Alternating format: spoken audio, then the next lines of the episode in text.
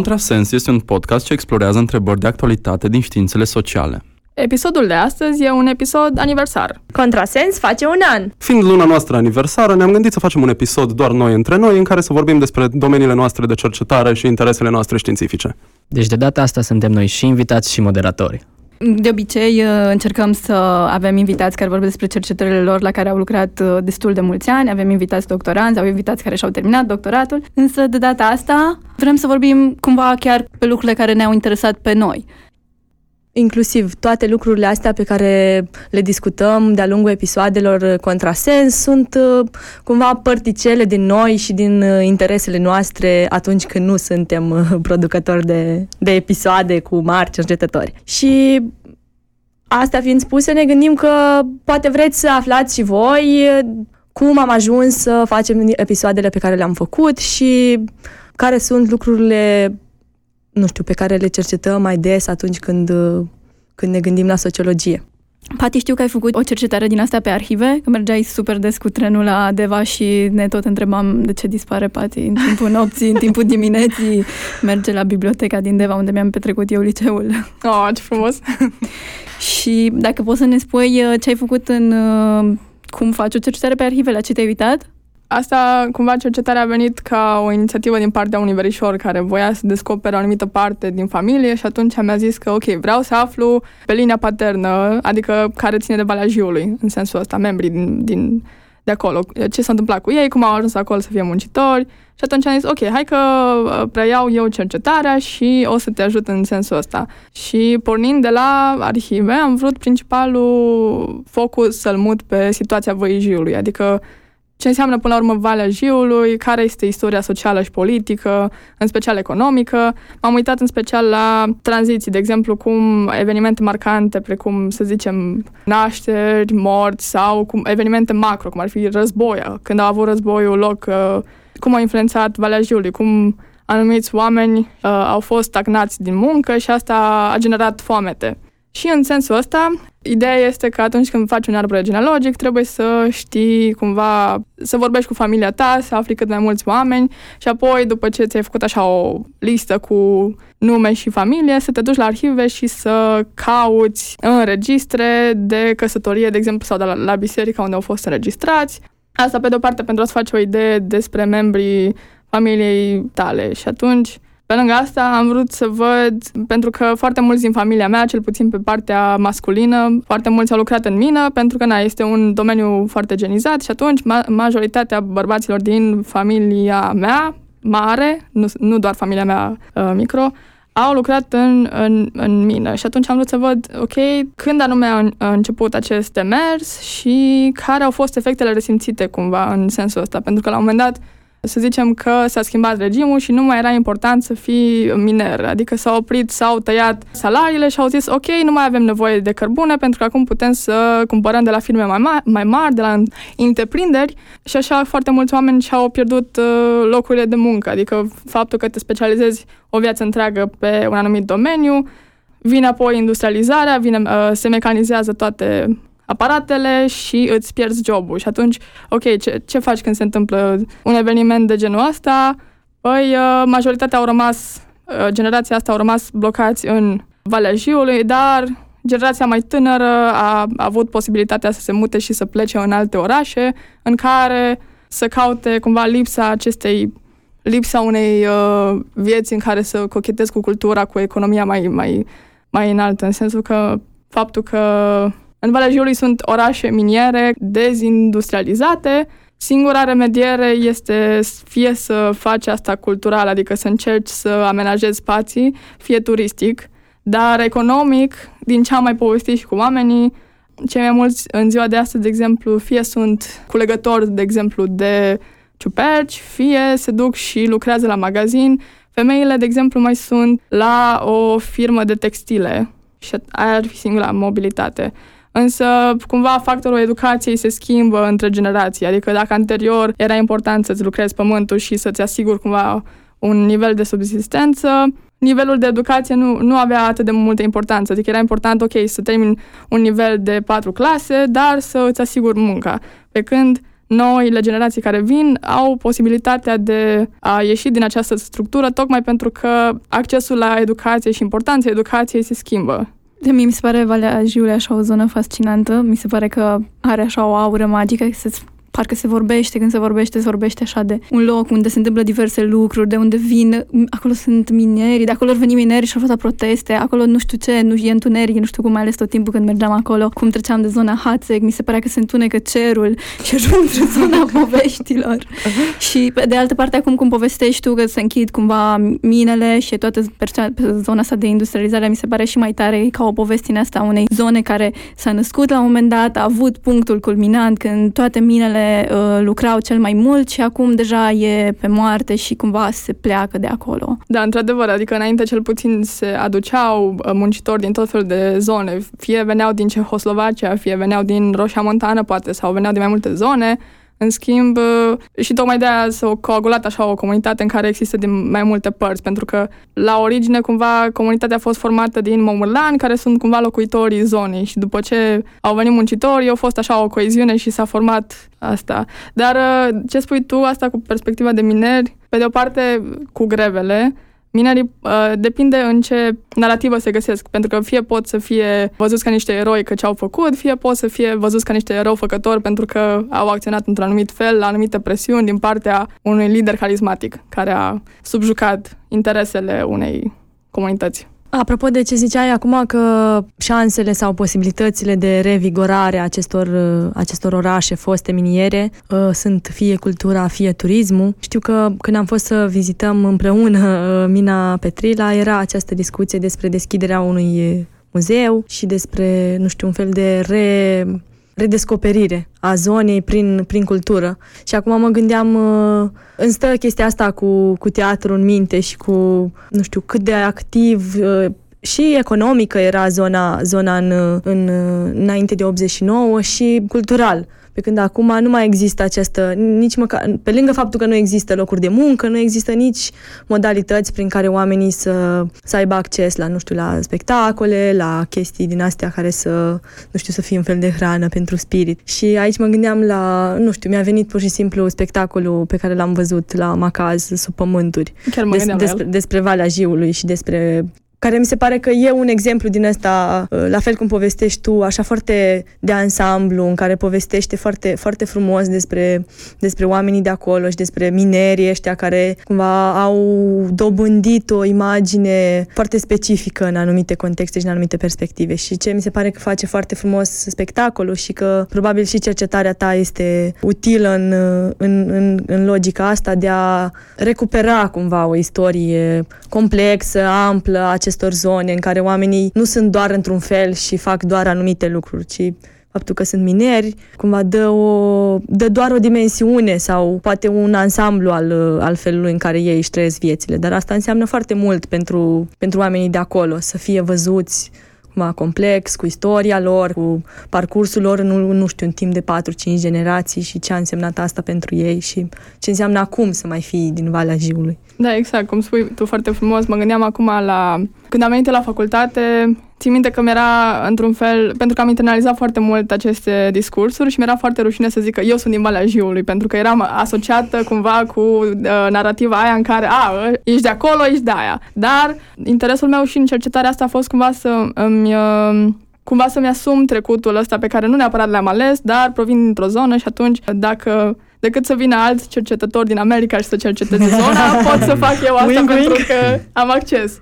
Și mă gândeam acum că ai ziceai de cultură, mă rog, în Lupen, de exemplu, cinemaul este stagnează, nu mai funcționează de foarte mult timp, dar uh, cei de la Macaz țin minte că au venit și au făcut, mă rog, cercetarea propriu-zisă acolo, dar s-a și jucat în repetate rânduri, uh, cred că și la Vulcan, și la Lupen, și cred că și la Petroșani. Însă, din câte am înțeles, au avut, nu au avut foarte mult succes pentru că oamenii nu sunt obișnuiți să meargă la spectacol, să stea, să, sau la discuție, cum, cum se întâmplă la spectacole de la Macaz.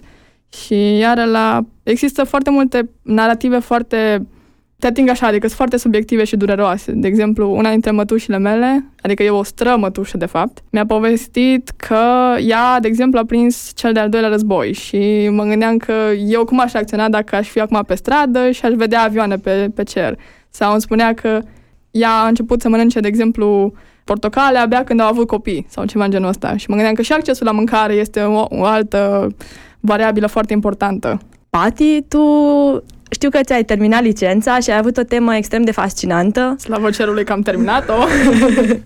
și poate poți să ne spui un pic despre, despre experiența asta ta de cercetare și cum te-a marcat, format pe tine. Am făcut uh, o licență pe fenomenul chiciului în România și cumva eu uh, am, m-am axat pe chestia asta că e un concept foarte fluid și cum pot să-l încadrez într-o cercetare cât de cât să aibă sens.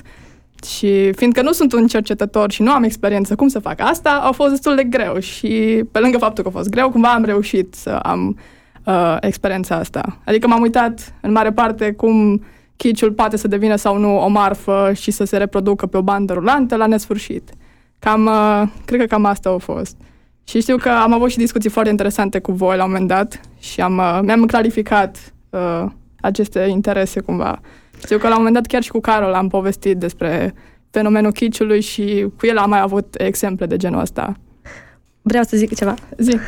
Uh, Partea amuzantă este că tot timpul când vine vorba de ceva muzică sau chestii vizuale care noi le-am încadra într-o estetică din asta a chiciului, toată lumea din jurul nostru se uită lung la Pati și zice Pati, spune-ne cum stă treaba cu chiciu, tu ai scris o licență da, în da, domeniul da, da. ăsta. Deci poate poți să ne spui un pic despre, uh, nu știu, descoperirile tale sau care e starea lucrurilor. Că știu că ai făcut uh, o cercetare foarte serioasă cu artiști care au o experiență și știu să zică lucruri deci, care-i, mm-hmm. care-i chiciu? Care-i treaba?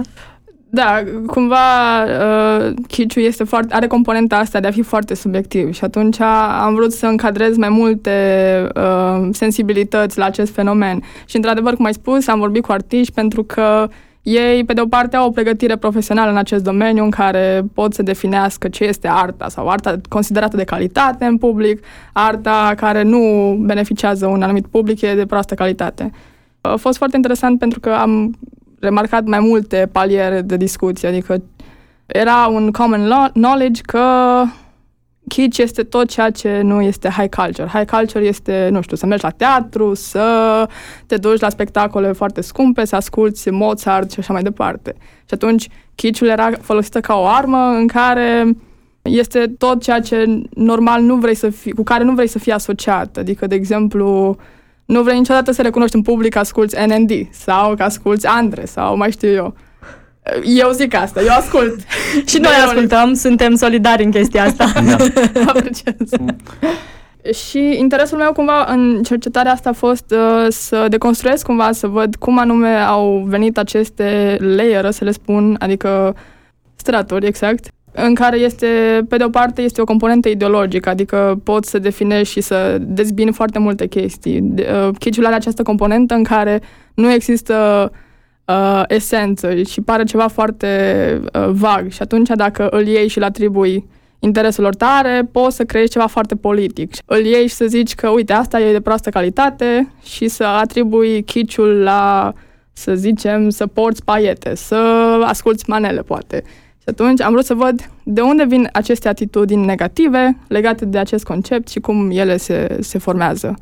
Și bineînțeles că, în mare parte, atitudinile astea sunt propagate și în uh, uh, mainstream, prin filme, prin uh, ceea ce se reproduce de la o generație la alta, ajung să internalizezi niște discursuri. Sau mă gândeam și eu să te întreb la ceva, că noi, de exemplu, noi venind din domeniul științelor sociale, învățăm despre relațiile de putere din societate și învățăm cum anumite concepte pot fi folosite ca și armament împotriva de către o anumită clasă, către cealaltă clasă și mi se pare că tu în cercetarea ta ai și la aspectul ăsta al chiciului. Da, m-am uitat să văd, am vrut să văd cine anume trasează aceste barieri și fiindcă am cercetat artiștii, mi-am dat seama că există o autoritate, de exemplu, cum sunt uh, criticii de artă pe care își bazează argumentele. Adică prin argumentele lor, ei cumva trasează niște limite și care vor influența mai apoi felul în care lumea se raportează la kitsch. Într-adevăr, legat de clase m-a interesat să văd și componenta asta uh, de unde vine omul, din ce fel de familie. Există o industrie culturală despre care vorbește Adorno și cumva Uh, am vrut să văd, de exemplu, obiecte care sunt considerate chicioase, cum sunt bibelourile sau uh, tot felul de obiecte uh, care nu se încadrează într-un stereotip de uite, asta este frumos și merită să fie la mine în vitrină. Da, adică eu am zi, le-am zis oamenilor că am vrut să văd cum chiciul devine o componentă în capitalism și cum se reproduce ca să uh, propage profit, adică cum uh, ceva care totuși este la fel, uh, atrage atât de multă atenție și Știi ce aș putea să te întreb care merge pe linia asta? Adică când a apărut chiciu și când a apărut conceptul de chici, mm. cred că te-ai folosit de la și chiar atunci mm-hmm. când a început când a început masificarea asta, când a început fabricile să producă chestii foarte în masă pentru populația de rând, au apărut și conceptul ăla de chici și au schimbat termenul de mai de mult. Mă gândesc că la asta te referi. Da, există cumva mai multe cuvinte care să definească componenta, componenta asta de kitsch, dar în, abia în secolul XIX prin Germania apare conceptul și atunci kitsch de fapt este definit în germană ca fiind ceva de proastă calitate sau, de exemplu, când îți dai mobila și o, o lași pe stradă, ca un fel de rămășițe care pot fi ulterior preluate de altcineva. Și de acolo pornește originea uh, definiției chiciului.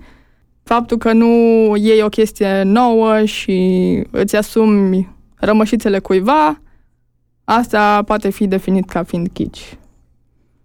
Sunt înțeleg că o parte a chiciului este și, sau cum este definit, este lipsa de originalitate, ar vrea să zică? Uh, da, da, da. Dacă pui în contrast cu arta, clar, chiciul este ceva care doar imită și care reproduce, cum de exemplu sunt tablourile cu uh, Gioconda. Adică considerată original asta uh, Mona Lisa, ăla este tablou original, după care reproducerile, brelocurile, să spunem, sunt considerate chicioase pentru că reproduc arta într-o manieră ieftină, care poate să ajungă la mase. Nu, eu mă gândeam că inter- eu cum am pornit uh, această cercetare cu interesul că sunt atât de multe lucruri colorate și interesante și cumva mă gândeam poate în jocuri video tot așa sunt foarte multe personaje foarte colorate și așa mai departe și eventual mă gândeam să te întreb pe tine, Matei, să ne povestești despre ale tale. Sigur. Um, după, cum, uh, după cum bine au stabilit prietenii noștri de la Dezarticulat, shout-out, eu sunt un copil de 14 ani care poartă un palton mare ca să integreze între adulți. Uh, deci singurul lucru care mă interesează pe mine realmente sunt uh, jocurile video și cred că țin să fac o distinție între a te interesa jocurile video și a te interesa gaming-ul pentru că mai ales în mediul academic adesea se vorbește despre gaming într-o cheie a stilului de viață și a modului de consum cultural, lucru care nu mă interesează foarte tare pentru că l-au mai făcut 100 de mii de oameni și e plicticos la un moment dat să vorbești despre oameni care stau și apasă pe butoane 10 ore la rând. Și, în schimb, mă interesează mai tare, în primul rând, uh, industria jocurilor video în sine și cum funcționează ea, pentru că, din cauza anumitor diferențe inerente ale mediului față de alte medii, față de filme, față de literatură, față de benzi desenate. Diferențele astea inerente au afectat felul în, care, felul în care industria funcționează în sine, felul în care jocurile sunt produse, felul în care jocurile sunt consumate, felul în care jocurile sunt distribuite. Și în al doilea rând mă interesează jocurile în sine în măsura faptului în care ele pot să fie luate ca documente, ca products of their time dacă aș putea să te întreb la ce te referi mai exact când zici product of their time, mă gândesc cum on, pe vremea mea jucam uh, Mario până la 8 dimineața, is, e Mario un product of its time? E, acum dacă mă joc Fallout, de exemplu, it's a product of my time? Fallout e, Fallout e a product of multiple times din cauza de cum a schimbat mâinile. Dar uh, nu, uh, uite, de exemplu, foarte recent să zicem, în ultimii doi ani, unul din cele mai mari uh, case de, de producție de jocuri video, Ubisoft, a lansat un număr considerabil de jocuri care, de exemplu, par să aibă în tematica lor un subtext politic. Au uh, jocuri în care o brigadă de anarhiști se bate cu o brigadă de fasciști pe parcursul istoriei secrete, Assassin's Creed. Au uh, ultimul Far Cry, în care un cult ultra-creștin începe, începe să omoare și să distrugă totul. Dar, făcând toate poveștile astea, ei și-au petrecut toate campaniile de PR repetând aceeași frază, care este, a, dar noi nu facem politică, noi, nu, jocurile noastre nu vorbesc despre nimic, adică e, noi, nu, nu, e doar o poveste, e ficțiune. N-are, nu vrem să zicem nimic cu asta. Da, după logica aia că jocul poate să aibă semne politice, dar jocul nu e politic. Da, da, nu, nu. Nu are nicio legătură. Adică ce, conținutul și mesajul nu sunt, nu se... Nu, Totul e obiectiv. Totul e obiectiv. Păi și tu explici chestia asta doar ca o chestie de marketing sau te gândești că nu sunt nu sunt siguri de ce vor să facă sau de ce vor să zică. Cred că cel mai simplu, dar probabil și cel mai naiv răspuns la întrebarea asta ar fi că într-o logică de marketing le e teamă să nu își alieneze potențial consumatori. Nu o să zic că naziștii sunt răi, că nu o să mai îmi cumpere naziștii jocurile, dar, uh, nu știu, cred că e simptomatic cred că e un simptom al, al discursului ăsta neoliberal post-politic în care nimic, domnule, politica să stea acolo la ea altundeva și noi transcedem. Noi nu avem nicio treabă cu chestia asta. Nu. Eu fiind cunoscută ca o uh, necunoscătoare a jocurilor video, și voiam să întreb, nu știu, când ești sociolog, antropolog și ai această pasiune pentru, adică o văd în cel mai tipic mod în care poți să te preocupe o zonă foarte diferită, cu regulile ei, adică un joc este o lume a ei separată, cu tot felul de chestii, personaje care au, inclusiv în, am înțeles că în cele perioada recentă, sunt tot mai variate, există o diversitate tot mai mare a personajelor, sunt reprezentate și categoriile de obicei marginale în societățile noastre. Cum uh, nu știu, cum ar fi să faci o cercetare pe lumea asta, pe categoriile din, din jocuri? Sau ce fel de cercetare sociologică poți să faci? Sau antropologică pe un joc video, la ce poți să te uiți, la care sunt lucrurile mișto pe care dacă ești un fan de jocuri video și eventual ai un interes pentru sociologie sau antropologie, poți să le valorifici împreună. În primul rând, ziceai de, de bucata cu diversitatea din ce în ce mai mare și așa. Uh, e da și nu acolo poți să observi o diversitate în ce în ce mai mare în personaje și în felurile în care sunt lucrurile reprezentate, dar e adesea kind of just să bifezi X puncte ca să ai, din nou, cum ziceam, răspunsul care poate e naiv, consumatori mai mulți, trebuie să existe femeia în Battlefield 1 ca să se supere bărbații că femeile nu erau în război.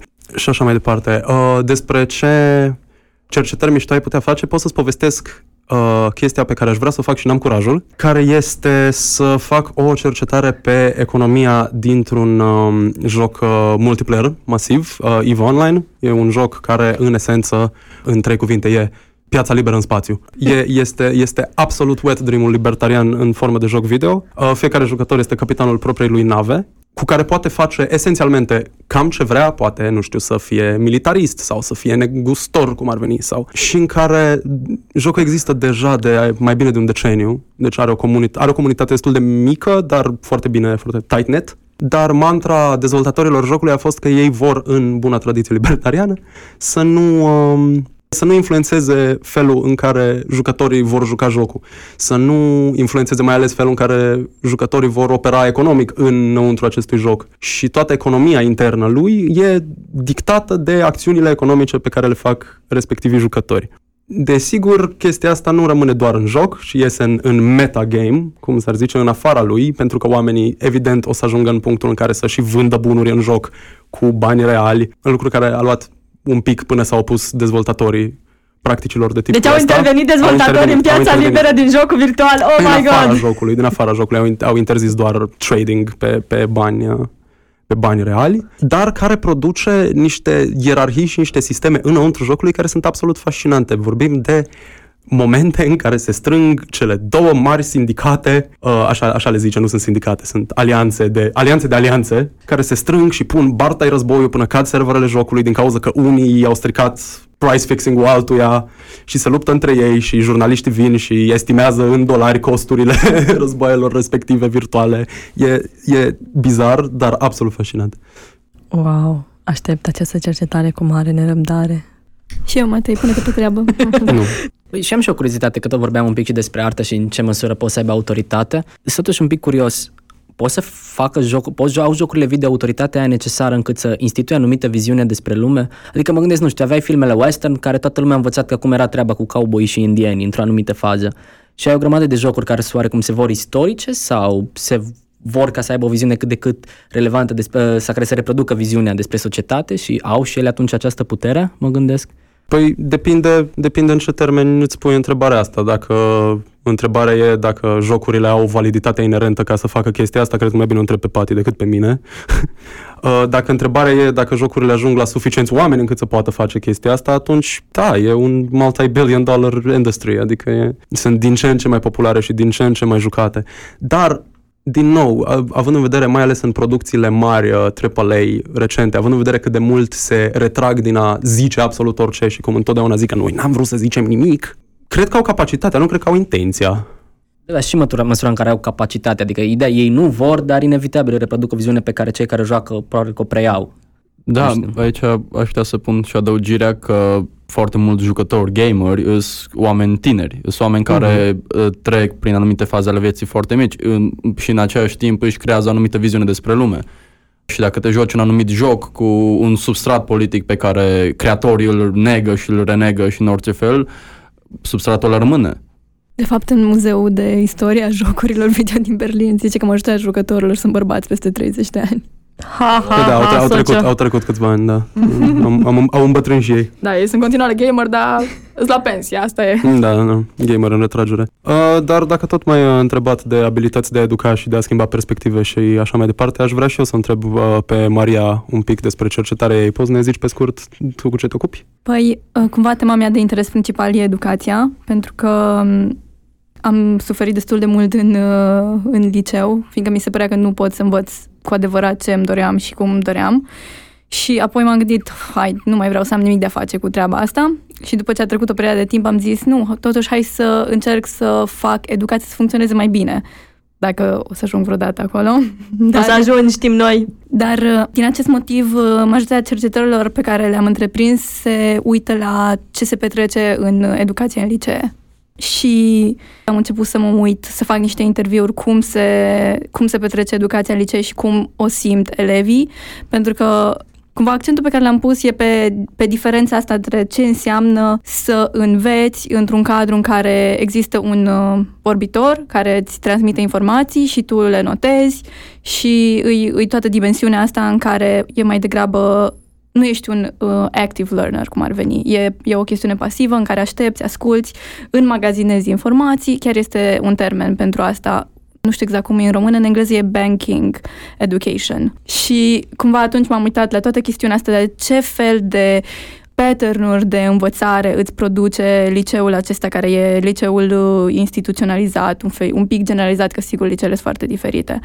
Și apoi um, am încercat să mă uit și la ce înseamnă asta practic pentru facultate, atunci ajunge în facultate, cum, cum e diferit. Am încercat să mă uit pentru că și, cumva facultățile au uh, culturi diferite de învățare. În sensul că am vrut să mă uit și la ce se întâmplă în facultăți, pentru că facultățile, uh, dese, uh, diverse facultăți produc moduri diferite de relaționare și învățare decât liceele. În sensul în care lucrurile pot să fie mult mai um, conversaționale. La noi, la sociologie, de exemplu, cel mai mult mi se părea că învățam din seminarii, unde discutam între noi și discutam cu seminaristul sau seminarista și atunci uh, era total diferit și trebuia să ai cu totul alte pattern nu să stai, să scrii și să ridici mâna. Cum felul în care se întâmplă educația în, în liceele din România cumva reprezintă felul în care noi abordăm ce înseamnă să înveți, ce înseamnă să fii un om implicat în societate. Dacă educația asta formală și extrem de unidirecțională, aș zice eu, de la profesori către elevi, către liceeni, face ca acești indivizi să fie educați într-un fel în care tot timpul poate, nu știu, așteaptă să li se dea cunoștințe, ci mai puțin să caute aceste cunoștințe sau să vină cu proprii inițiative sau orice fel de chestii de genul ăsta. Astea sunt niște uh, gânduri care îmi vin mie, care nu am cercetat, dar poate că tu, având experiența asta de a povesti cu ei ca liceeni și apoi ca studenți, ai o idee.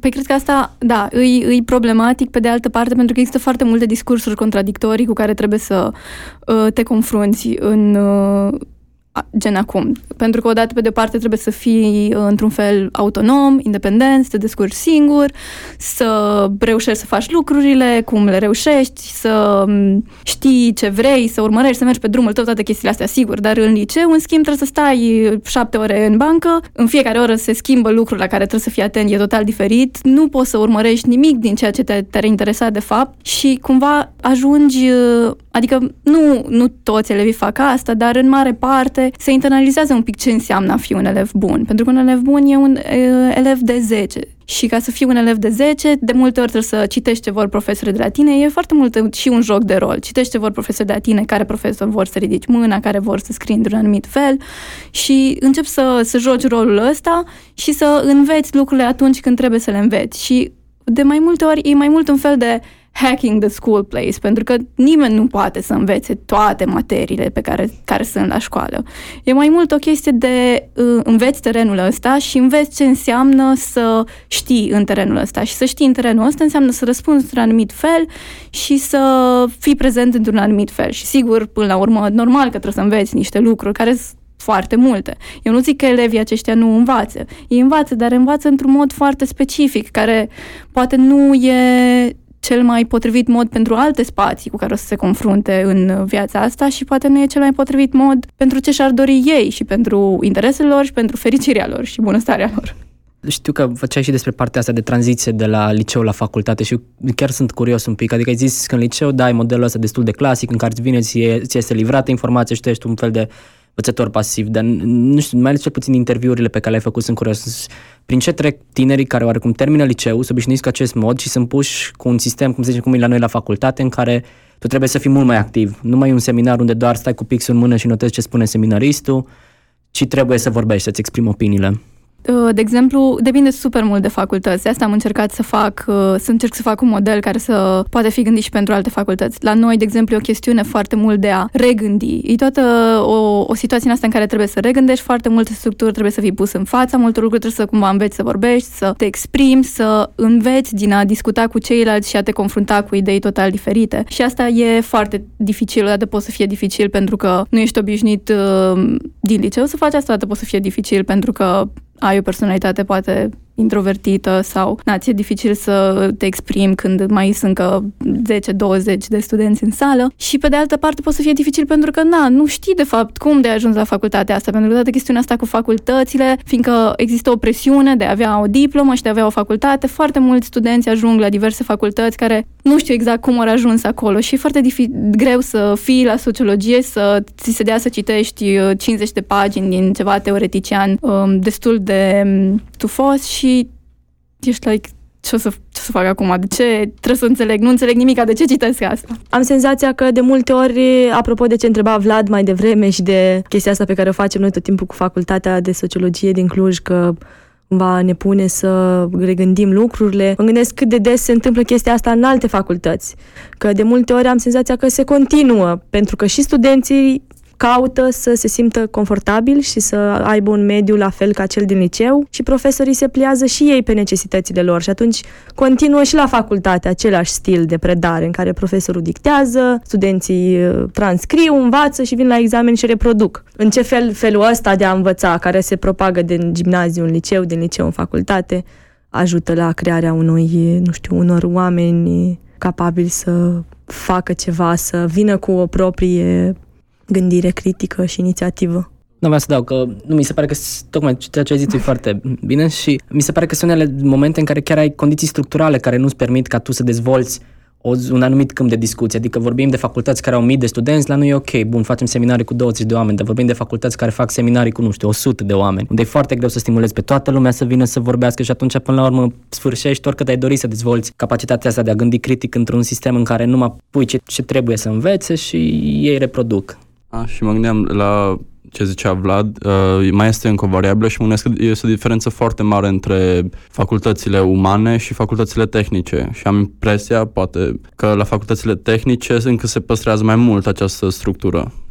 Da, păi există, există mai multe variabile. Odată e și chestiunea asta de număr. Evident că dacă e un număr foarte mare de studenți, lucrurile se schimbă total și nu poți să ai uh, genul ăsta de, de conversații. Pe de altă parte, o variabilă foarte importantă care, la care am făcut referire e chestia asta de disciplină, în sensul că există, um, par să existe niște traiectorii disciplinare care explică un pic, pentru că la uman e, e mai mult vorba despre tocmai a regândi până și la litere, de exemplu. La literatură comparată și ei fac foarte multă teorie și încerc, încearcă să regândească lucruri. Pe când și asta, asta produce un anumit mod de a încerca să porți o discuție între, între lector și student și o, poate o relație un pic mai destinsă. Pe când dacă e vorba de ceva tehnic cu sigur foarte multe sute de studenți, nu se poate purta tipul ăsta de discuție și rămâi la aceeași model de banking education ca în liceu pe lângă faptul că există și mai multe moduri de a fi autodeterminat, gen în, în sociologie sau în uh, filozofie, poți să fie gen interesul ăsta, um, drive-ul ăsta, pasiunea de a te întreba, de a te, uh, de a te merge pe o chestie care te pasionează și vrei să afli și răspunzi la întrebare, pe când în alte domenii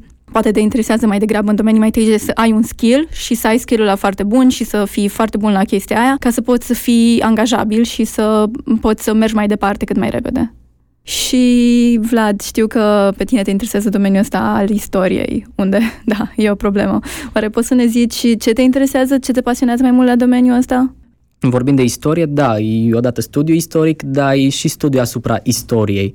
Adică se reflectezi un pic asupra cum e produsă istoria, care sunt relațiile de putere implicate în istoria, pentru că tot timpul când faci istorie, inevitabil ceva rămâne în afară, ceva nu-i menționat, poate cei care sunt într-o relație asimetrică de putere și nu beneficiază de anumite mijloace de legitimare și producția de istorie e o chestie destul de problematică pentru că când vorbim de intelectualitate, un rol, un rol destul de important îl au cei care, dacă ne uităm în general în discurs, cei care au expertiza asta istorică, adică ei știu cum a fost și oarecum pot să interpreteze cum am ajuns noi în situația asta. Și uh, vreau să mă uit un pic înspre zona asta, pentru că încă nu am reușit să fac cercetare doar la nivelul de m, idee. Uh, felul, să mă uit asupra felului în care se învață istoria, adică learning history. Nu e un concept, dar găsisem o carte care se numește Writing History și m-am gândit, wow, cum ar fi să văd o chestie în care cum îi să înveți istoria. Și în general mă preocupă zona asta de anumite grupuri academice care se formează uh, între studenții de la master, studenții de la doctorat, și chiar și studenții de la licență și să văd efectiv măsura în care ei, da, iau libertatea asta fiind un grup autonom să-și aleagă ceea ce vor ei să citească, dar păstrează o anumită cheie pe care au de la curs, adică se duc doar pe anumită zonă a istoriei, doar pe anumită variantă de interpretare sau vin din contră și încearcă să aibă o viziune așa holistă și să ia în considerare toate perspectivele. Legat de chestia asta cu interpretările, mi se pare că a rămas încă și mai rămâne ideea asta și se propagă ideea asta despre istorie, că istoria e doar fapte Da. și că se relatează Și logică. doar... Da, și logică. Asta e cea mai de bună. fapte puse într-o, Shout-out. fapte puse într-o logică, exact. Sunt doar fapte și noi relatăm doar fapte și ele e adevăr obiectiv și personal și mie îmi plăcea istoria și și eu credeam la un moment dat exact chestia asta, că sunt doar fapte istorice. Pe parcurs am înțeles că nu e chiar așa, contează ce fel de fapte, contează cine le spune și cum le spune. Exact, adică tot, în tot contextul ăsta de producție a istoriei e foarte problematică zona asta de a vedea istoria ca ceva care sigur s-a întâmplat doar ca proces. Noi ne putem uita la procesul pentru că datele oricum vorbesc ele însele și inevitabil ele ne vor spune adevărul și nu e așa. Istoria în același timp e și proces și și narațiune. Că și narațiunea pe care tu o ai, aici nu zic eu că nu sunt așa de deștept, e oarecum preluată de la Truio, când vorbești despre narațiuni istorice și asta e o problemă care era în zona de postmodernism, dar nu vreau să intru foarte în detaliu, că istoria doar narațiune. Nu, nu e, pentru că nu sunt numai narațiuni. Uh, o narațiune istorică are un caracter de legitimitate mult mai mare decât ar avea o altă narațiune. Dar în același timp trebuie să fim foarte atenți că narați- eh, istoria nu un proces, nu e doar o chestie care s-a întâmplat și așa îi, pentru că din păcate vedem că avem o istorie doar evenimențialistă care ne spune că Cezar a trecut acolo și s-a bătut și a făcut aia și aia și un împărat glorios, dar nici, nimeni nu-ți spune efectiv e conceptul ăsta de history from, from below, prin ce au trecut oamenii atunci, care sunt relațiile sociale care modelau societatea în contextul respectiv. Mi se pare foarte interesant că vrei să te uiți la cum e învățată istoria. Chiar uh, recent m-a întrebat cineva, o fată de clasa 5-a, da, istorie de ce învățăm? La ce e bună istoria? Și tot timpul răspunsul, mi-amintesc că tot timpul răspunsul care ni se dădea la întrebarea asta și când îl puneam în liceu era ceva de genul, ca să nu repetăm greșelile din trecut. Băi, datoria față de strămoșii noștri. Trebuie să înțelegem cum am ajuns aici și doar dacă ne uităm la istorie și e un pic fals, hai să fim serioși, pentru că istoria o produc cei care sunt într-o anumită poziție de putere, se produce într-un câmp academic, în care intră cine intră, intră care probabil cei care repre- respectă viziunile care sunt date de acel câmp academic și nu afli nimic. Plus că, nu știu, mă gândeam că istoria pe care o faci în clasa 5 și istoria care o faci în facultate e total diferită. Felul în care e formulată ca discurs sau felul în care e abordată e total diferit. Și mi se pare că și spre deosebire de clasa 5 și facultate, i- ideologia profesorului oarecum, care accentuează anumite chestii, se, Da, se absolut. resimte mult mai diferit. Da, acum nu vreau să dau într-o zonă de cunci și de paradigmă, dar Dar o să dau. Da, e într-o zonă de asta. Adică, probabil că există niște cadre mari care determină felul în care e învățată istoria. Evident că discursul se adaptează atunci, dacă e în clasa 5 a 6 dar poate ce se întâmplă e să pătrunzi într-o exactitate mult mai mare sau încerci să ai o pretenție mult mai mare de a răspunde la anumite exigențe când ești într-un câmp academic, dar în același timp se păstrează o anumită viziune despre istorie care domină și care cred că îi cuprinde pe toți. Asta e o părere, nu pot să zic că e adevărat. Acum vorbesc un pic în părere, ceea ce nu-mi place, dar e destul de complicat. Ai o zonă care determină felul în care tu vorbești despre istoria. Când mă gândesc la istorie și la felul în care este ea predată și din ce povestești și tu, îmi dau seama că este cumva invariabil o chestie extrem de naționalistă și tot timpul este predată într-o notă foarte patriotică, adică nu poate să fie istoria, adică istoria practic în școlile noastre este un fel de educație patriotică, nu este istorie. Nu este un fel de uh, contextualizare, nu, nu, nu există o discuție despre uh, ok, poate că voievozii noștri au făcut asta sau asta, dar uh, când și cum. Și mi-amintesc că îmi povestea cineva la un moment dat că în funcție de cum a evoluat parcursul României, în, nu știu, e clar, în perioada uh, de înainte de 89, când era un regim uh, naționalist, uh, totalitar, apoi după 89 și apoi când a intrat România în Uniunea Europeană, s-au schimbat, s-au schimbat de fiecare dată manualele și de fiecare dată a devenit accentul, a fost schimbat pe altceva. Și cum am putea oare noi să, nu știu, să explicăm tocmai lucrul ăsta, că, nu știu, istoria trebuie să fie numai decât naționalistă? Că poate trebuie, nu știu.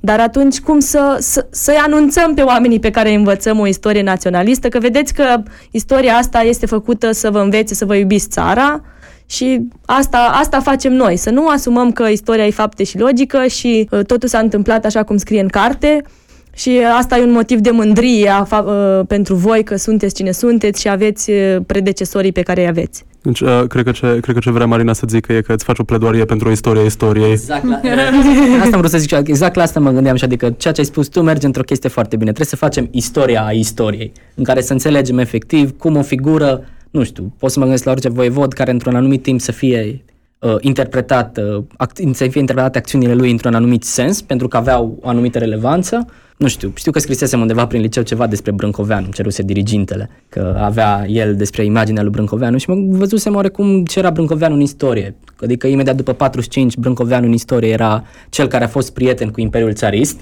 pentru că asta era important.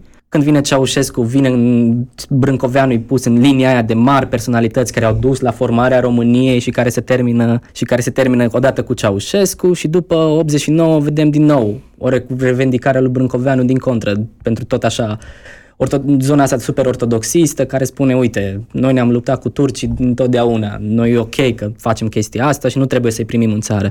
Dar da, ceea ce zicea și Matei, o istorie a istoriei în care să înțelegi toate contextele astea, pentru că până la urmă istoria devine o armă super periculoasă pentru a legitima un anumit status quo. Adică societatea e bazată într-un fel pe istorie și tot discursul ăsta e legitimat de felul în care e făcută istoria. Da, mi se pare fascinant că noi discutăm despre lucrul ăsta și că în mediile de istorici din România, mai ales, acest discurs este aproape, aproape absent și nu există o, nu există o structural cumva nu există posibilitatea să se dezvolte o linie de cercetare în direcția asta pentru că cumva vocile cu autoritate și vocile care fac istorie de foarte mult timp în România sunt uh, cumva blocate în această, în această idee de uh, iubire față de neam și patrie și cumva o educație din asta patriotică pe care nu, nu o neg în niciun fel, poate este extrem de utilă, dar uh, este prejudicios ca unica direcție de dezvoltare a istoriei într-o țară să fie doar asta naționalistă și orientată foarte mult da, către e, sine. Și e groaznic că încă oamenii rămân blocați în canoanele alea cu istoria noastră cea adevărată. De când în momentul în care tu ai pus punctul pe istoria ei adevărată, noi ne uităm numai la fapte și așa și ei deja oricum de acolo e greșit, e și mai greșit că te duci într-o zonă naționalistă. Ok, și acum că am vorbit despre stat și cum e construit stat cel puțin pe bazele legitimității istorice, aș vrea să te întreb pe tine, Carol, pentru că știu că pe tine te preocupă infrastructura și până la urmă statul înseamnă și infrastructură, sunt importante toate drumurile care leagă o țară la oaltă și cum sunt ele făcute. Drumurile Tocmai. fizice și metaforice, da. da. E un pic mult spus că mă interesează infrastructura. La ce m-am gândit eu mai exact când vine vorba de infrastructură, mă gândeam la oamenii care lucrează în infrastructură, într-o care până la urmă este o instituție. Poate să merg pe linia asta weberiană, ca să definești o instituție, trebuie să vezi oamenii care lucrează acolo și uh, relațiile între ierarhiile din acea instituție. Să vezi cum funcționează sau în cazul nostru nu prea funcționează. Și ce m-a interesat de asemenea e de, de ce nu prea funcționează infrastructura aceasta feroviară în România. Pe linia pe care mă duc eu e un pic de demitizare a CFR-ului. Plimbându-mă des cu trenul, am auzit fel și fel de opinii despre CFR și de ce n-ar merge bine și o opinie care a parvenit de câteva ori a fost aceea că CFR-ul nu merge deoarece controlorii au mită. Controlorii merg, primesc 2-3 lei de la oamenii care călătoresc cu trenul și gata, nu mai intră banii în CFR și rămân la controlori, care e absurd. E dincolo de absurd, adică pleacă 2-3 lei de la șina ferată și gata, se distruge CFR-ul. Așa zic că vrei să demitizezi de fapt toată chestia asta. Da, da, exact. Apropo de ce zici tu și de faptul că uh, există acest paralelism între cum funcționează instituție și cât, uh, nu știu, cât discernământ la uh, felul în care ea funcționează au indivizii separat, uh, este subiectul meu preferat să zic că uh, Uh, este puțin probabil ca o asemenea instituție cu atât de multe, nu știu, uh, cu o ramificare atât de vastă să depindă de, nu știu, niște factori umani foarte individuali. Individuali, da. CFR-ul în România nu funcționează din cauza uh, unor călători care nu plătesc bilete sau unor controlori care nu iau banii respectivi în mod oficial, cum nu putem să vorbim despre faptul că criza din 2008 a venit pentru că, vezi, Doamne, niște oameni au fost prea lacomi și au vrut să facă prea mulți bani. Nu, de obicei este o chestie extrem de amplă, structurală, care se întâmplă de-a lungul timpului și da, o să, așa, și infrastructura asta feroviară din România suferă de o subfinanțare foarte serioasă în uh, ultimii 30 de ani. Cam... Și cum, cum vezi tu legat de tema ta de, de interesul tău față de oamenii care lucrează în zona asta și subfinanțarea asta? A, mi se pare că ai atins punctul chiar, uh, ai atins exact punctul, că și eu vreau să mă la chestia asta nu din perspectivă individualistă. Da, mi se pare că ai atins exact punctul unde aș vrea eu să mă duc. E total absurd să crezi că din cauza unor indivizi, oricât de mulți o fi ei, și nu, nu mă îndoiesc că enorm de mult ar fi mulți, uh, se duce CFR-ul pe râpă, dar asta e o eu nu o relicvă, dar e un, un side effect al tot discursul ăsta hiperindividualist, în care individul are, Doamne știe cât de multă putere. Nu, evident, problema este una structurală. Și e foarte bine în ultimii 30 de ani. Și căderea regimului autoritarian ceaușist. Până acum 30 de ani, din discuțiile mele cu anumiți oameni care au lucrat și înainte în CFR, era, lucrurile nou erau, erau foarte bune, de fapt. Nu erau extrem de bune în mod evident, dar erau mai bune decât acum poate, o, de exemplu, o chestie care ne bate pe noi acum la cap e că trenurile întârzie și că sunt foarte multe întârzieri. În mod curios, din discuția mea cu un domn care a lucrat în CFR vreo 10 ani înainte de căderea regimului, nu erau întârzieri mari. Erau întârzieri de 10 minute, nu erau întârzierile care se mai întâmplă acum sau de care ne putem plânge noi acum. Și un motiv evident era că nu doar că toată lumea își făcea treaba, să zicem, CFR-ul era foarte finanțat era, era o chestie de bază a infrastructurii românești, deoarece fiind o economie centralizată, toate mărfurile sau mărfurile cel mai importante erau trecute prin CFR. Pe CFR, care acum e CFR Infrastructură, sau CFR Marfă, scuze. Atunci era o singură companie. Și motivul era foarte clar. E mult mai ieftin. E mult mai ieftin să transmiți bunuri pe cale ferată decât să le duci cu mașina. Și mai ecologic. Și mult mai ecologic, da. Un exemplu care mi-a dat, o locomotivă care consumă cât o consuma, poate să care la momentul ei vreo 1000 de tone de marfă, în timp ce uh, ai nevoie de vreo 20 de tiruri ca să, ca să transporte aceeași marfă, același volum de marfă. E mult mai cost efectiv și ce se întâmpla mai ales uh, în ultimii 10 ani ai regimului era că se făceau, încercau să taie cât mai multe cheltuieli și din punctul centralizat, din anumite zone, de, de exemplu cum era regională CFR de Cluj, uh, se făceau planuri, uite, vagonul cu tare, cu marfa cu tare, cu lemne, trebuie să ajungă până acolo, cum facem să ajungă cât mai ieftin. Mie mi se pare toată discuția asta despre infrastructură și mai ales că atingi problema legată de CFR și de căi ferate, adică ni se spune constant doar de autostrăzi. Noi nu avem autostrăzi, ne trebuie autostrăzi în primul și în primul rând. Vestul e mai civilizat, vestul are autostrăzi, dar vestul are și căi ferate. și mă gândesc la toată zona asta, pur și simplu focusul cade asupra autostrăzilor, dar când vine vorba despre infrastructura feroviară, ai discursul ăsta care îl condamnă, îl blamează. Aia e o prostie, costă prea mulți bani, corupt, după cum ai zis și tu. Da, uh, din câte, e, o, e o chestie amuzantă un pic, din câte am înțeles eu, de exemplu, până în 2030, că guvernul are un buget pentru infrastructură atât feroviară cât și autostrăzi și cât toate chestiile astea. Și din câte am înțeles eu, până în 2030, bugetul alocat infrastructurii feroviare va fi de vreo 5%, restul va fi tot pentru, pentru autostrăzi. Na, acum faptul că bugetul ăla este dat în alte părți sau ce se întâmplă cu el e altă poveste, dar, evident, guvernul este mult, mult, mult mai axat pe construirea de autostrăzi, pe construirea de drumuri, uh, decât pe cel de căi ferate care, din punctul meu de vedere, și o să-mi dau și opinia, este o mișcare destul de greșită. De ce uh, e greșit că guvernul subfinanțează infrastructura feroviară și o finanțează pe cea automobilistică? În, în primul rând este argument ecologic probabil, adică sigur e argument ecologic că, cum ziceam și înainte, un tren nu poluează la fel de mult pe cât poluează o grămadă de mașini numai ea, pe lângă faptul câtă marfă poate să ducă un tren și câtă marfă poate să ducă un tir, sau mai multe tiruri, sau cât, uh, câți oameni poate să ducă un tren și câți oameni poate să ducă o mașină, fie că merg cu bla bla car, fie că merg cu un autobuz sau cu un microbuz. Deci, în primul rând, ar fi argument ecologic și ar mai fi un fel de argument care e af, um, legat de affordable, într-un fel. Nu, nu știu cât de puternic e argumentul, dar ce se întâmplă e că um, lipsa de finanțare în infrastructura CFR, uh, ce se întâmplă cu această subfinanțare e că foarte multe locuri, mai ales pe linii mici, se trece la privatizarea celor linii. Uh, și ce se întâmplă de obicei când se privatizează orice chestie, după cum eu știm, prețurile cresc. Și ajungi să ai sate întregi care sunt scoase de pe linia obișnuită de mers cu trenul și ajung fie să folosească microbuzuri pentru a ajunge în locul unde muncesc, la oraș sau pentru orice chestie, decât să meargă cu trenul, care ar fi eventual mai affordable pentru ei. Da, cred, cred că ăsta e un subiect uh, comun și în țările din vest, că în momentul în care uh, liniile de cale ferată și serviciul ăsta de trenuri a fost privatizat, a devenit uh, pe de parte extrem de scump, pentru, adică scump în logica asta de uh, acumulare de profit, adică oamenii care dețineau aceste companii privatizate uh, doreau să obțină cât mai mult profit, iar uneori se întâmplă că nu aducea atât de mult și cum zici tu, în momentul ăsta se închid anumite linii, nu mai sunt deservite anumite localități, lucru care face ca uh, o grămadă de, uh, de oameni să fie privați de posibilitatea asta de a călători cu transportul în comun. Și na, dacă e vorba să fie să aparțină o linie de cale ferată unui, unei firme private, private, ea poate oricând să o închidă, spunând că nu mai este profitabilă, pe când dacă uh, aparține statului, este,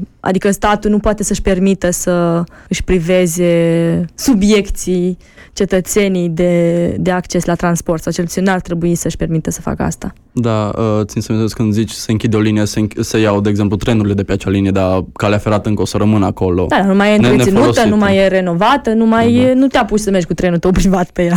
Și îmi place că ai adus în discuția asta cu uh, privatizarea în alte țări. Uh, probabil sub, uh, un caz foarte celebru, poate nu în România, dar cel puțin pentru în Marea Britanie, e privatizarea Southern Rail în sudul Angliei, care este o glumă. E o glumă foarte proastă. Ma- glumă proastă, da, în sensul că au privatizat și pe lângă faptul că trenurile sunt extrem de scumpe pentru distanțe relativ mici, de 60 de kilometri, se întâmplă și foarte des ca trenurile să nu să se strice. Like the bus replacement service este o chestie destul de comună și este o glumă ridicată la nivel național legat de Southern Rail. Adică nu cred că soluția e numai decât privatizare. Evident că nu. Adică când mi se pare că depinde și chestie de ideologie ideologie, cine este la putere, uh, cine face finanțele statului, cine decide încotro merg acele finanțe. Um, dacă tot am să vorbim despre oraș și trenul în oraș, Marina, am înțeles că tu ești fascinată de orașe și de urbanizare sau de o zonă urbană. Da, e adevărat că am uh, cumva am dezvoltat o pasiune pentru, nu știu cum să zic, pentru mediul urban și pentru lucrurile care se pot întâmpla într-un oraș. Uh, așa se face că mi-am uh, făcut cercetarea pentru, și pentru licență și am mai uh, făcut de-a lungul perioadei mele de studenție niște cercetări care fie s-au preocupat de mm, spații verzi, de eventuale parcuri, cum este Parcul Est, care ar trebui să ajungă să fie cumva un fel de supliment la Parcul Central, care este atât de evident că este insuficient pentru un oraș cum este Clujul, cu o populație în creștere. Uh, și mi-a plăcut foarte mult pentru că uh, cercetarea aia a fost prima pe care am făcut-o ca studentă și cumva mi-a, mi-a trezit o sensibilitate aparte pentru ceea ce înseamnă infrastructura publică într-un oraș și câtă, câtă utilitate poate, poate avea aceasta pentru, nu știu, pentru calitatea vieții oamenilor dintr-un oraș. Uh, ce am mai făcut ulterior a fost uh, o cercetare împreună cu cu colega mea Anca Chiș pe uh, zona la terenuri, care este cumva un exemplu de succes, probabil, pentru, pentru ce înseamnă câștigarea unui spațiu verde și a unui spațiu public în, în Cluj, pentru că uh, asociația colectivă care a dezvoltat tot proiectul ăsta a ajuns la un moment dat să, să, nu știu, să ne roage să facem această cercetare, să vedem care ar fi nevoile oamenilor din zona respectivă, din cartierul Mănășturi din Cluj, care este un cartier foarte mare, cu cumva vădit cu o lipsă de spațiu, de spații verzi și a fost din nou foarte interesant pentru mine să, să mă uit la împreună cu, cu colega mea, să ne uităm la ce înseamnă ce înseamnă, nu știu, coagularea unei comunități în, jur, în jurul unui spațiu, ce s-a întâmplat în, în ultimii ani, cât acolo au fost organizate tot felul de evenimente comunitare.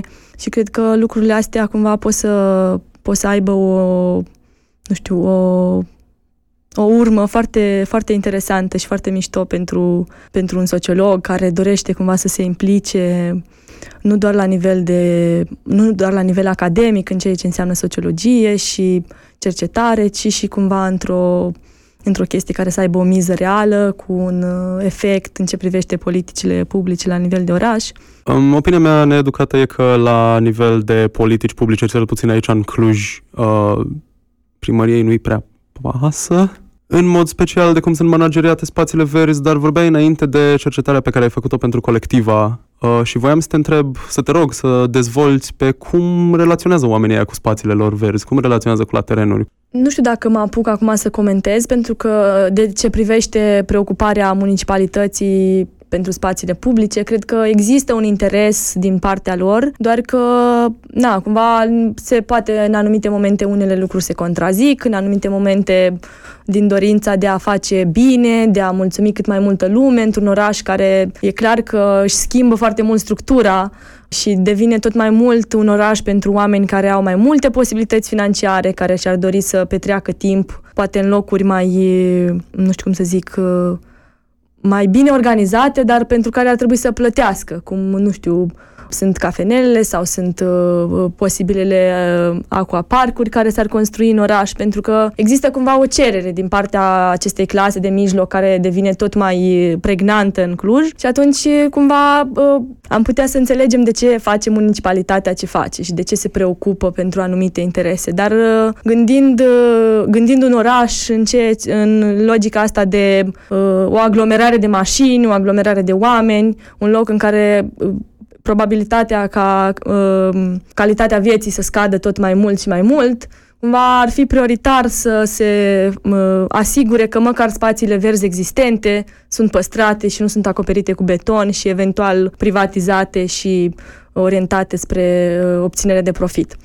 În ce privește uh, zona de la terenuri și cum, uh, cum interacționează oamenii de acolo, uh, cred că am uh, mixed feelings uh, în, în ce privește uh, nu știu, experiența pe care am, am cercetat-o, experiența lor pe care am cercetat-o, pentru că era clar că pe de o parte există o, nu știu cum să zic, o preocupare așa foarte, foarte serioasă pentru securitate, pentru o zonă sigură în care să se simtă toată lumea că este protejată, adică ceea ce ne place foarte mult nouă ca uh, locuitori ai orașelor, adică niște garduri, dacă s-ar putea, care să asigure că o să fie tot timpul controlat și verificat și nu o să intre oricine și eventual cu bani ca să ne asigurăm că uh, intră doar cei merituoși și cei care își asumă o experiență civilizată într-un oraș, ceea ce este de înțeles, dat fiind faptul că, nu știu, uh, foarte multe dintre spațiile astea publice, inclusiv ăsta de la terenuri, a fost abandonat de către primărie pentru o perioadă îndelungată. Adică acolo s-au depozitat fie că deșeuri, fie pur și simplu oamenii le-au folosit așa cum, cum le-a sugerat lor imaginația. Primăria sustrăgându-se cumva din, din a a organiza spațiul respectiv și a-l prezenta ca unul pentru care îi pasă. Mi se pare foarte interesant să ne uităm la cât de locuibil e un oraș, pentru că, pe de parte, e un subiect din ăsta care pare fo- e foarte mare, foarte infrastructural, foarte politic, dar pe de altă parte te lovește în viața ta de zi cu zi. Felul în care există drumuri, felul în care poți să parcurgi uh, cât îți ia și ce vezi de la un loc la altul într-un oraș, îți structurează extrem de mult toată emoția pe care o ai și toată viața pe care o ai în fiecare zi. Și uh, iară chestiunea asta cu securitatea. Mi se pare că tocmai datorită, sau nu, din cauza securității, orașul poate să devină și mai puțin locuibil. Adică la mine la bloc uh, inițial era, nu aveam o poartă care să dea spre curte, dar apoi s-a pus o poartă pentru că veneau oameni ai străzii la tomberoane și singura modalitate de a împiedica acest lucru e să pui o poartă și să ai o, cheie, o cheie din asta automată care deschide poarta ca să intri doar cei care au cheie pot să intre. Și am prins o discuție ulterior în care prea mulți oameni au cheie și prea mulți oameni nu închid poarta după ei și că ar trebui și mai controlată chestiunea asta cu poarta pentru că ei uită poarta deschisă și chestia asta trebuie și mai restricționată. E clar că necesitatea asta, nu știu, există un fel de alienare într-un oraș în care încep să vină uh, să locuiască mai mulți oameni decât în niște comunități mai mici și atunci fiecare încearcă să-și asigure cel mai safe uh, mediu de viață. Lucru care sigur că te motivează să să excluzi pe ceilalți, să fii cât mai în control tu asupra situației. Dacă s-ar putea să ai numai tu cheia aia, ca să știi sigur că tu ai închis poarta și tu ai deschis-o și nimeni altcineva. Dar de multe ori, nu știu, oamenii în oraș, poate și din cauza că uh, nu contactează cu uh, vecinii lor sau nu au atât, un grad foarte înalt de încredere, nu, nu se gândesc la faptul că asta ar putea să, nu știu, să dăuneze confortului celorlalți sau pur și simplu unei vieți obișnuite, lipsite de camere de luat vederi la orice colț și uh, intrări pe bază de amprentă digitală. Cred că, pe de o parte, la chestiunea de locuibil e o problemă de structură, în sensul în care orașul deseori nu e făcut să fie locuibil și să ai o viață gen liniștită, fericită, ci e uh, supus tot felul de presiuni din astea de a, a poți să trebuie să poți să ajungi cu mașina oriunde sau să poți să uh, faci altceva. Și pe de altă parte, nu doar structura, ci efectiv uh, presiunea economică a chiriilor e o problemă. Nu, mă gândeam că acum, acum recent am asistat la o prelegere foarte interesantă despre arhitectură cumva și vreau să leg discuția în sensul că de foarte multe ori până și interesele arhitecților, adică uh, felul în care se construiesc anumite blocuri sau de ce se construiesc și de ce se deconstruiesc este foarte important. În sensul că ne-a povestit cineva despre cum în, uh, cred că Germania, au avut, uh, s-au construit niște blocuri, uh, de Robin Hood Garden se numeau, care erau uh, proiectate încât să fie uh, locuibile de cât mai mulți oameni. Dar a ajuns în așa fel încât uh, oamenii care locuiau acolo, de fapt, erau refugiații sau oamenii care nu beneficiau de cări sociale. Și atunci, uh, primăria sau, mă rog, arhitecții au trebuit să dărâme acel loc pentru că nu era profitabil și în sensul ăla mi se pare că oamenii ăștia au fost mutați de acolo, cum, adică au fost dați afară din casele lor. Și iară, felul în care se construiesc lucrurile este foarte important și legat de oraș. Da, mi-ai, mi-ai ridicat la fileu foarte bine subiectul licenței mele, despre care am evitat să vorbesc în mod interesant. Ups.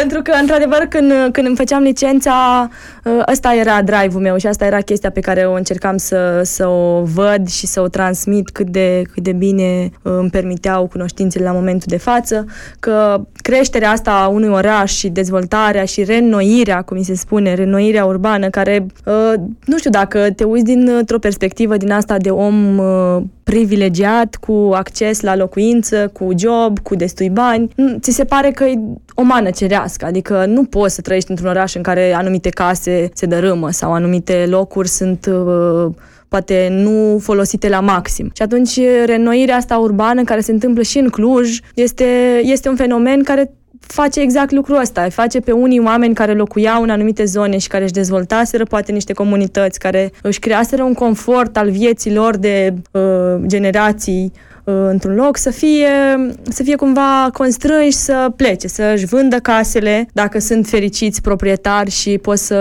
adune niște bani în chestia asta și se mute poate într-un loc mai, mai ieftin sau în care să-și permită să locuiască. Dar în situația asta de reînnoire și cum să zic, creșterea un, calității unor din, unora dintre zone, uh, cei mai mari pierzători sunt chiriașii, pentru că chiriașii nu au posibilitatea să vândă la un preț rezonabil pe care îl îl oferă piața proprietarilor și se mute la loc. Chiriașii sunt nevoiți să plătească tot timpul prețuri tot mai mari pentru chirii și chestia asta uh, în Cluj cred că este, este, uh, este evident foarte problematică, dar eu nu, nu n-am avut cumva fericita ocazie să să cercetez numai decât lucrul ăsta, ci am văzut cum, cum niște zone anterior locuite de oameni oameni obișnuiți care au locuit în Cluj poate de 50 de ani, poate de 80 de ani, să, să-și pună casele în vânzare pentru că pur și simplu nu mai, adică presiunea, presiunea asta ă, blocului de 15 etaje de vis-a-vis devine cumva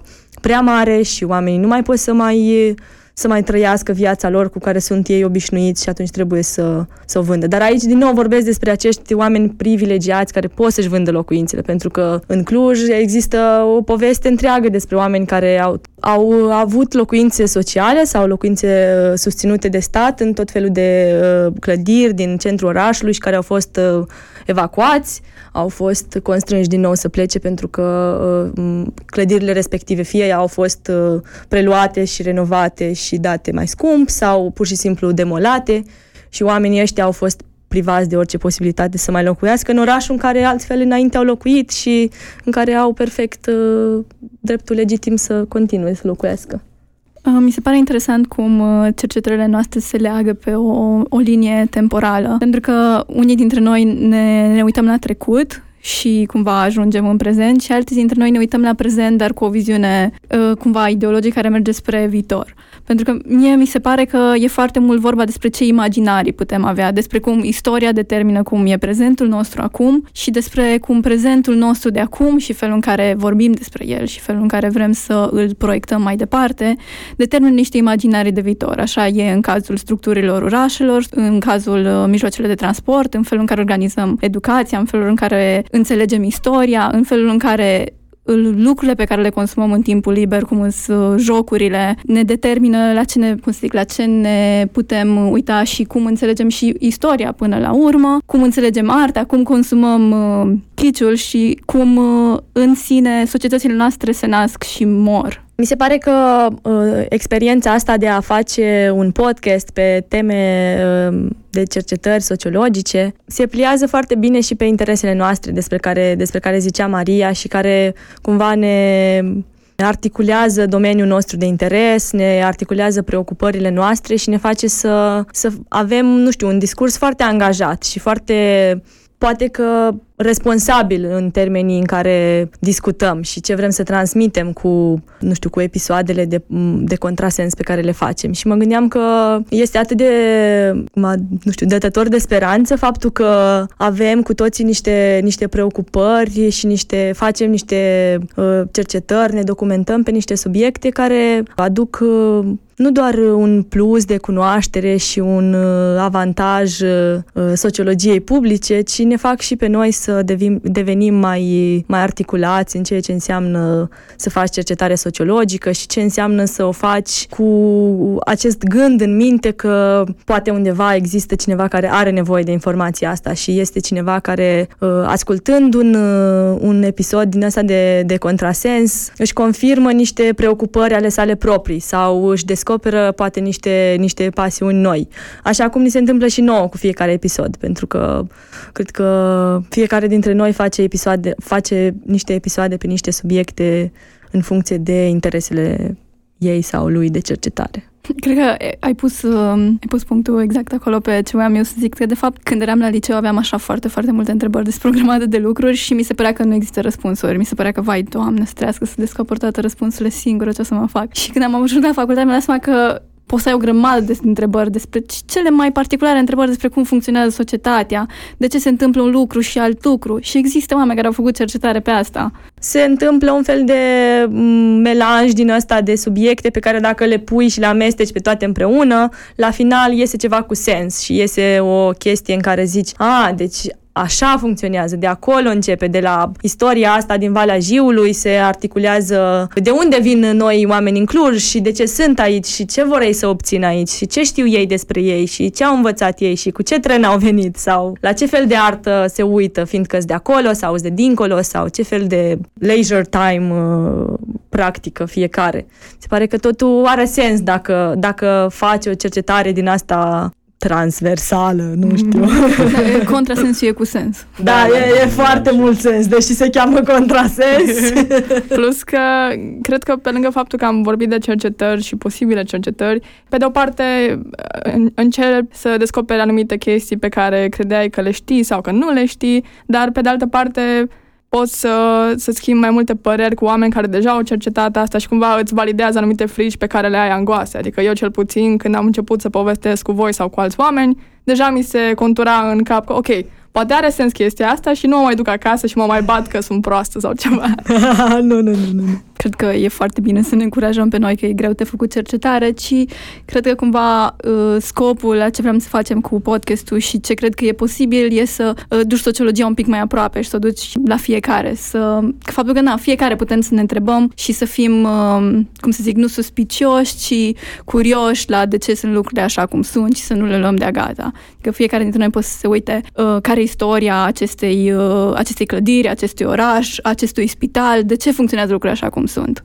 Și cred că pe lângă asta, ceea ce ne-am asumat și noi să facem un spațiu deschis pentru discuții și prin faptul că am făcut evenimente și tot ceea ce înseamnă chestia asta și de fapt noi asta vrem să facem, să facem o invitație la dialog în care să discutăm toate aspectele acestea, să nu rămână discutate, indiferent că ne întrebăm doar noi ca noi, dar e important să facem acest schimb de informații de care deținem. Uh, Titlurile evenimentelor noastre sunt tot timpul niște întrebări, iar pentru noi este foarte, este foarte important să, să știm că contează ceea ce facem noi și pentru asta ne-am gândit să, să creăm acest uh, cont de Patreon pe care vă invităm să ne susțineți uh, în funcție de uh, cât, uh, cât ne ascultați și cum vă place munca noastră sau dacă credeți că este utilă. Iar pentru că dorim să, să construim o, o comunitate de care își pune întrebări și care cercetează lucruri, am uh, creat un uh, newsletter la care vă invităm să vă abonați pe uh, paginile noastre uh, fără număr pentru a fi la curent cu episoadele și evenimentele și lucrurile pe care, pe care le facem uh, noi împreună la Contrasens. Și pentru că ne apropiem de sfârșitul acestui uh, episod special, cred că este important să mutăm acum focusul spre alți oameni care ne-au fost alături și ne sunt alături în continuare. În primul rând am vrea să le mulțumim tuturor invitaților pe care i-a- i-am avut, pe care îi avem și pe care vom, îi vom avea în continuare pentru discuțiile acestea, care nouă ne sunt foarte dragi. Am vrea să le mulțumim pentru studiourile de înregistrare Doinei de la Radio România Cluj și lui Flaviu de la IBS Radio. Mulțumim Facultății de Sociologie și Asistență Socială pentru ajutorul pe care ne le-a oferit pe parcursul experienței noastre cu podcastul și în special lui Teo Hărăguș și Norbert Petrovici. Mulțumim și fabricii de pensule care ne găzduiește de fiecare dată evenimentele și lui Michi Braniște care ne-a facilitat această, această posibilitate și pentru susținerea pe care ne oferă. Și cred că trebuie să, să-i mulțumim și lui Cătălin că ne-a ajutat cu multe variante de logo-uri și că până la urmă cu ajutorul Andrei am reușit să ajungem la varianta finală și mulțumiri deci și lui Andrei și lui Andrei că ne-au ajutat cu toată chestia asta inițială și cu feedback de-a lungul timpului. Și dacă tot a zis Marina de evenimente, am vrea să le mulțumim tuturor invitaților care au participat și au fost așa drăguți să vină la noi la evenimente, la debate-uri și la alte discuții. Și sigur vă mulțumim vouă că ne ascultați. Vrem să le mulțumim și celor 1289 de persoane care apreciază pagina noastră de contrasens și pentru că mi-am pregătit lista, începem cu litera A, nu? Da, chiar le mulțumim foarte mult uh, prietenilor noștri reali și prietenilor noștri virtuali care ne sunt alături, ne susțin, ne dau share, ne dau like-uri, povestesc prietenilor lor despre descoperirile lor din, uh, din episoadele de contrasens. Și celor care ne susțin pe Patreon. Mulțumim Kind Studios pentru compoziția muzicală. Episodul de astăzi a fost produs de noi toți. Unii o să-l mai și editeze, săracii. Mai multe despre Contrasens puteți să aflați pe pagina noastră de Facebook, ne puteți asculta pe SoundCloud, YouTube, iTunes, acum și pe Spotify. Așteptăm părerile voastre sau eventuale întrebări la adresa noastră de e-mail contrasens.protonmail.com Pe curând!